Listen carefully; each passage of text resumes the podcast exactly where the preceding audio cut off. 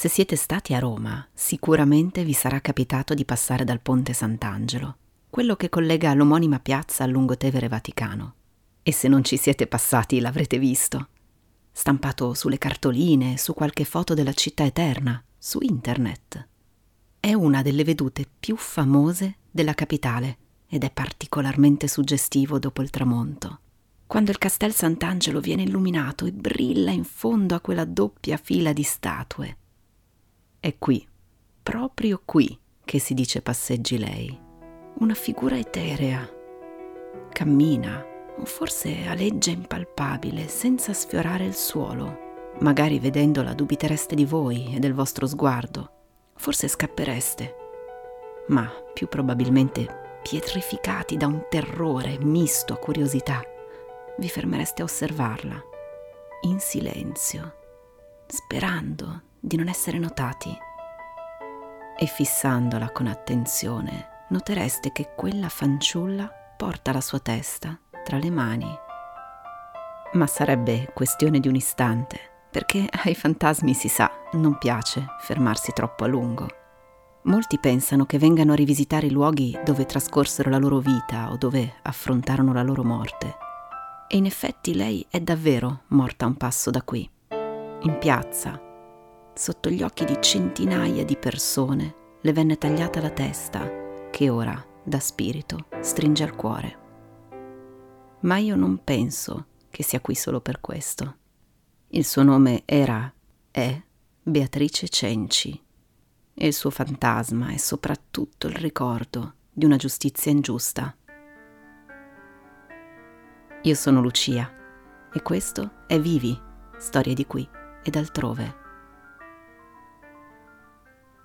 Avete presente quei personaggi nei film o nei libri che odi fin dall'inizio? Così genuinamente detestabili che non vedi l'ora di vederli puniti per le loro malefatte? Ecco, Francesco Cenci sarebbe uno di loro. Cattivo, avido, perverso. In ogni sua descrizione è impossibile trovare una parola buona, un aggettivo che lo descriva in modo positivo. Era semplicemente una persona orribile ma purtroppo è proprio con lui che inizia questa storia. Era conte, Francesco, nobile, ricco, figlio naturalizzato di Cristoforo Cenci, tesoriere generale della Camera Apostolica, e di Beatrice Arias. Era nato nel 1549 e si era sposato a soli 14 anni con una coetanea, Ersilia Santa Croce. I due ebbero insieme 12 figli, ma di questi solo sette arrivarono all'età adulta. Giacomo, Cristoforo, Antonina, Rocco, Beatrice, Bernardo e Paolo. Vorrei dirvi che si trattava di un matrimonio felice, ma ovviamente non è così. Tutti a Roma conoscevano la cattiveria e il carattere violento di Francesco. Più volte era finito nei guai con la giustizia, risse, omicidi, stupri, l'aveva sempre scampata pagando ingenti somme di denaro, cosa che però aveva inevitabilmente intaccato la sua fortuna. Tuttavia, chi subiva le peggiori angherie erano i suoi familiari. Nessuno sopportava quell'uomo autoritario e crudele.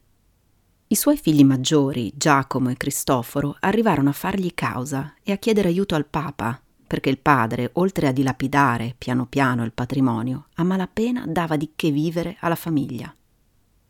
Ersilia morì alla fine di parto nel 1584 e le due figlie, Antonina e Beatrice, all'epoca di 11 e 7 anni, vennero mandate a stare in convento dalle monache francescane di Santa Croce in Montecitorio.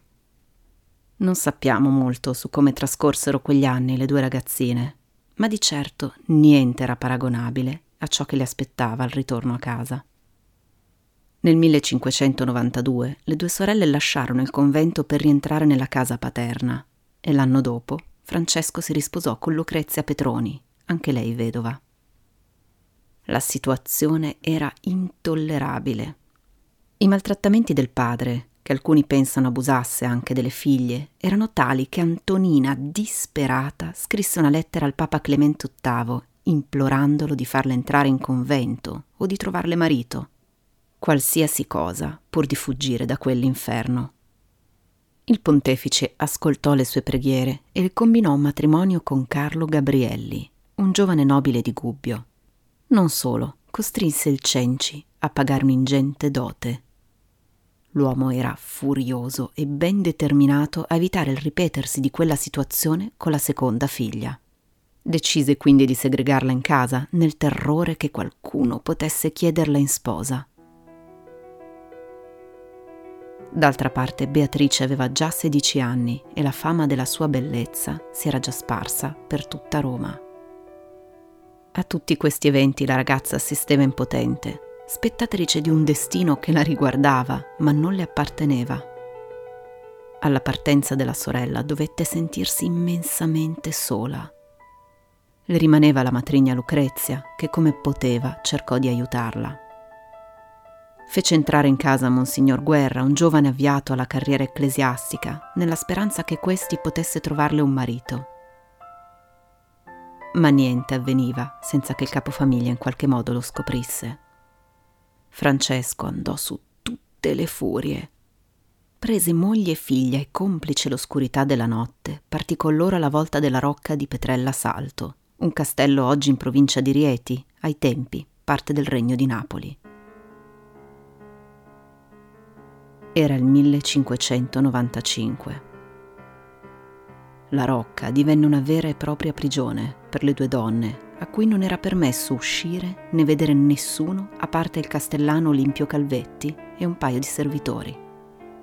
Francesco faceva avanti e indietro dalla dimora romana e continuava a mostrare tutta la sua ferocia. Un giorno, durante una battuta di caccia, tentò di violentare il figlio di prime nozze di Lucrezia e in quell'unica occasione la donna tentò di affrontare e opporsi al marito. Ne uscì con il volto sfregiato. Dal canto suo Beatrice cercava disperatamente un modo per fuggire. Inizialmente chiese aiuto a Marzio, uno dei servitori del padre, ma inutilmente. La giovane lo implorò allora di portare almeno delle lettere ai fratelli, in cui, come aveva fatto Antonina prima di lei, chiedeva di essere data in moglie a qualcuno o chiusa in convento. Una delle missive, però, finì nelle mani di Francesco, che in quel momento era a Roma. In preda alla rabbia, l'uomo si precipitò alla rocca, picchiò a sangue la figlia e decise di isolare del tutto lei e Lucrezia, facendole trasferire nel piano più alto dell'edificio. Ebbene, se pensate che non possa andare peggio di così, vi sbagliate. Il Cenci, affetto da rogna e gotta e braccato dai creditori, alla fine decise di abbandonare la capitale e di ritirarsi definitivamente nella dimora di Petrella Salto. Con lui portò anche i figli minori, Bernardo e Paolo. Con la costante presenza in casa del padre, la situazione già drammatica di Beatrice divenne insostenibile. Con il passare del tempo, l'odio della ragazza nei confronti del genitore crebbe a dismisura in lei nacque la convinzione che l'unica via d'uscita fosse quella di ucciderlo. Il suo piano trovò l'appoggio del fratello maggiore Giacomo e della matrigna Lucrezia. Ma l'attuazione non era così semplice. Inizialmente Beatrice provò a mettersi in contatto con dei briganti della zona, ma quel tentativo si concluse in un nulla di fatto. Anche l'avvelenamento era escluso, Francesco sapeva di avere molti nemici e aveva l'abitudine di far assaggiare il suo cibo ai familiari prima di mangiarlo. Considerate tutte le ipotesi, alla fine l'unica soluzione sembrava quella di farlo uccidere nel sonno. Il 9 settembre 1598 il castellano Olimpio Calvetti e il maniscalco Marzio da Fioran, detto il catalano, si introdussero nella camera in cui dormiva il conte e lo uccisero a colpi di martello. Per cercare di far passare la morte dell'uomo per una tragica fatalità, si decise, su suggerimento di Beatrice, di sfondare il pavimento in legno del balcone facendo cadere il corpo sul terreno sottostante, simulando un cedimento strutturale. Ma non riuscendo a intaccare il pavimento, alla fine furono costretti a sfondare la balaustra Organizzato in fretta e furia un funerale e seppellito l'odiato capofamiglia nella chiesa di Santa Maria in Petrella, i Cenci fecero ritorno a Roma. E nonostante la maldestra gestione della faccenda, parevano averla fatta franca. Ma quell'assaggio di libertà durò poco. Cominciarono a girare strane voci e sospetti in fondo si sapeva quanto Francesco fosse odiato. Le indagini si fecero più minuziose. Venne riesumata la salma e il medico e i due chirurghi incaricati dell'esame dichiararono che le ferite non erano compatibili con una caduta. Una lavandaia del castello riferì che dopo la morte del Cenci, Beatrice le aveva chiesto di lavare delle lenzuola intrise di sangue, spiegandole che si trattava di sangue mestruale ma la donna non le aveva creduto.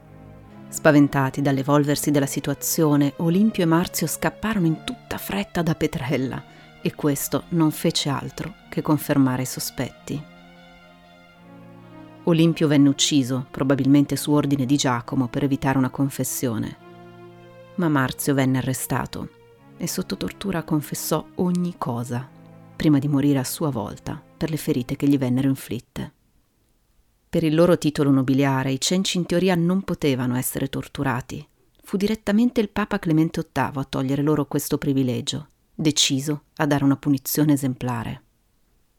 Alla fine tutti confessarono. Giacomo e Bernardo furono rinchiusi nel carcere di Tordinona, mentre Beatrice e Lucrezia in quello di Corte Savella. Si tenne un processo con due degli avvocati più famosi dei tempi, Pompeo Molella all'accusa e Prospero Farinacci alla difesa.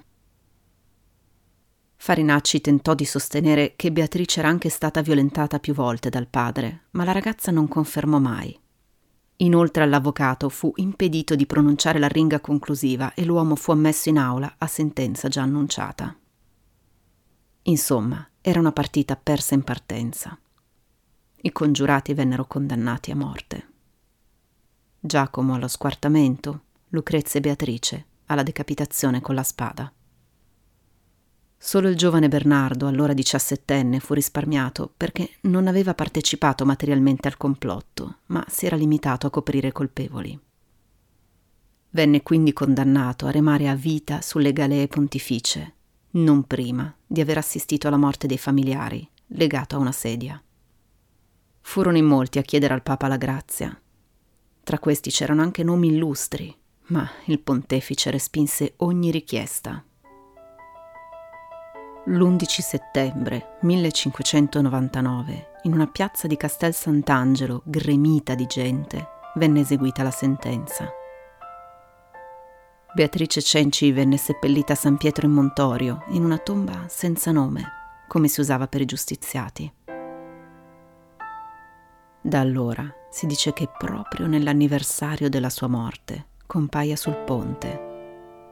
Forse proprio per rammentare che a volte la giustizia terrena è quanto di più ingiusto esista.